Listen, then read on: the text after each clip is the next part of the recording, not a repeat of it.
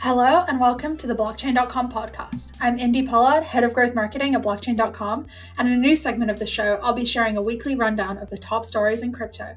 Get up to speed with the fast paced world of crypto in five minutes or less.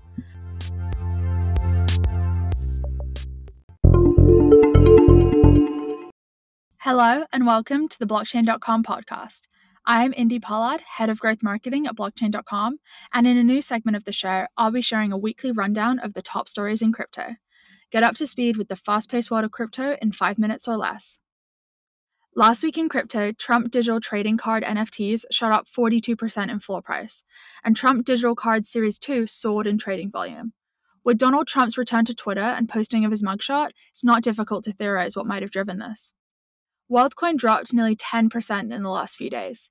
The token experienced a 40% spike in its launch week, perhaps due to its controversial requirement to provide an eye scan to claim, but it seems that initial popularity was short lived.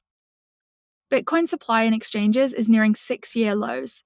Data shows that just 5.8% of the entire Bitcoin supply is currently held by exchanges.